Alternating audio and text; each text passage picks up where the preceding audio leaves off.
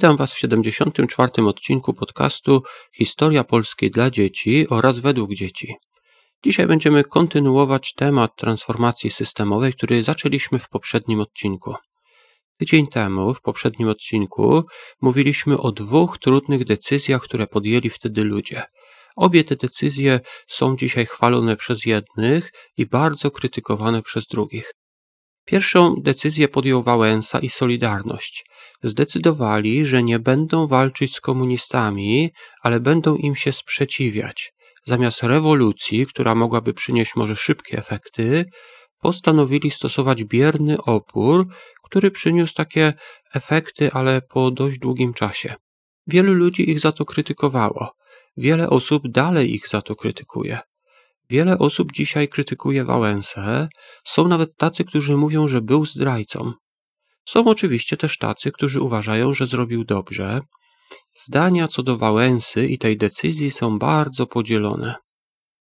Ludzie mają też różne zdania na temat Jaruzelskiego i tego, że wprowadził on stan wojenny. Jak pewnie pamiętacie, Jaruzelski tłumaczył, że wolał sam wprowadzić stan wojenny, niż pozwolić, aby na Polskę napadły inne kraje. Jednak wiele osób mu nie wierzy. Tacy ludzie mówią, że nikt by wtedy nas nie zaatakował, a Jaruzelski jest zbrodniarzem, bo wprowadził stan wojenny i jak taki tyran zamykał ludzi do więzienia wtedy. Trzeba też pamiętać, że podczas stanu wojennego zginęli ludzie, szczególnie w kopalni Wujek. Dlatego wielu ludzi krytykuje Jaruzelskiego i nazywa go zbrodniarzem. Tak więc tydzień temu mówiliśmy o tych dwóch trudnych decyzjach. Pierwszą podjął Wałęsa, postanowił, że nie będzie rewolucji, czyli takiej szybkiej zmiany, a za to Solidarność będzie stosować bierny opór, co doprowadzi do powolnych zmian. Drugą decyzję podjął Jaruzelski, wybierając mniejsze zło, jakim miał być stan wojenny. Ale to nie koniec. Dzisiaj powiemy sobie o trzeciej oraz o czwartej decyzji. O trzeciej, którą podjął premier Mazowiecki oraz o czwartej, którą podjął y, minister finansów Leszek Balcerowicz. Te dwie decyzje to są także decyzje, które wielu chwali, a wielu innych krytykuje.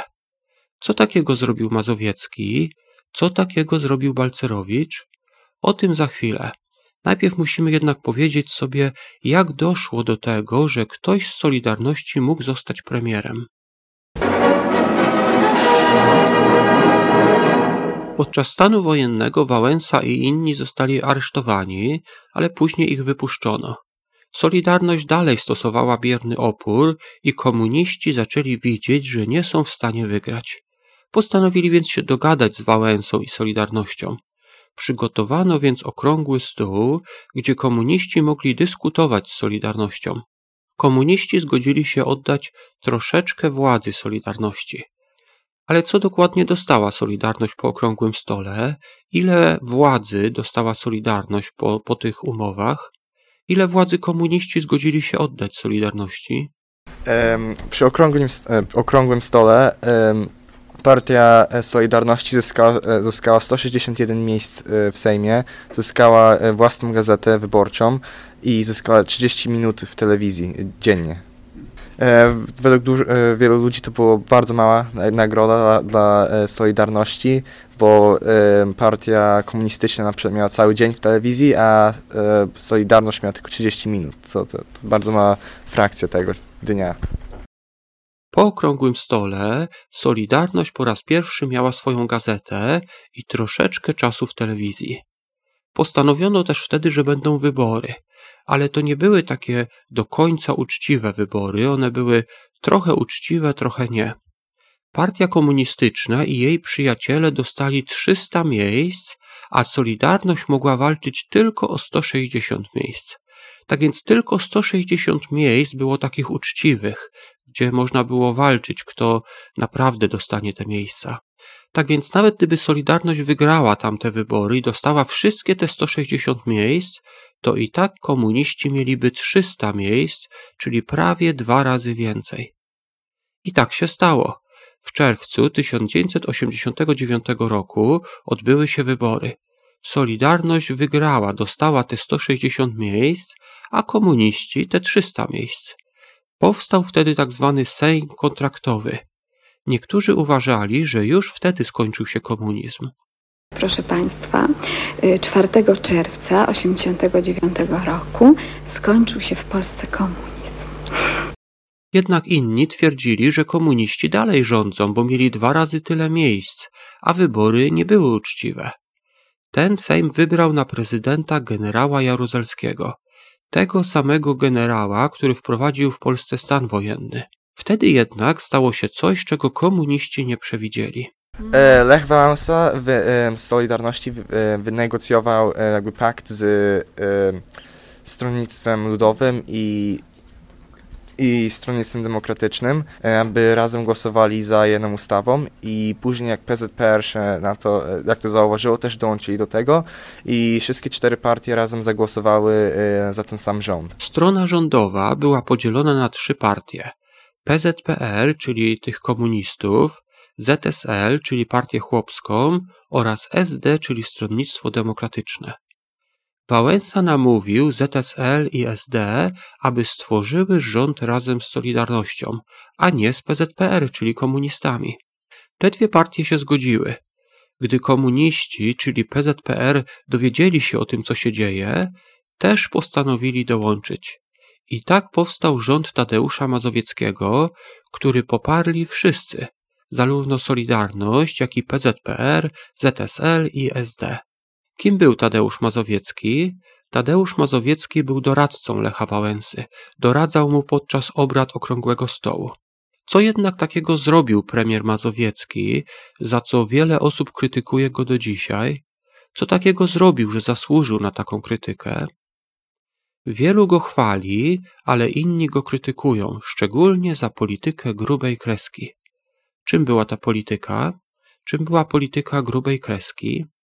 E, Mazowiecki e, powiedział, że by zrobić taką grubą kreskę pomiędzy komunizmem a Polską Rzeczpospolitą. E, czyli chodziło o to, że jakby zapomni o tym, co się stało z komunizmem, jeżeli oni znowu nie zrobią tego, co zrobili w Polsce. Znaczy, to była taka interpretacja większości, większości ludzi w Polsce. Gruba kreska oznaczała, że jeżeli komuniści oddadzą władzę bez walki, to nikt nie będzie ich sądził za to, co zrobili. Wielu ludzi uważa, że to był błąd Mazowieckiego. Inni twierdzą, że lepiej, że ta zmiana dokonała się bez walki i chwalą Mazowieckiego. A co wy myślicie? Posłuchajcie, co naprawdę powiedział Mazowiecki. Rząd, który utworzę, nie ponosi odpowiedzialności za hipotekę, którą dziedziczy. Ma jednak ona wpływ na okoliczności, w których przychodzi nam działać. Przeszłość odkreślamy grubą linią. Odpowiadać będziemy jedynie za to, co uczyniliśmy, by wydobyć Polskę z obecnego stanu załamania.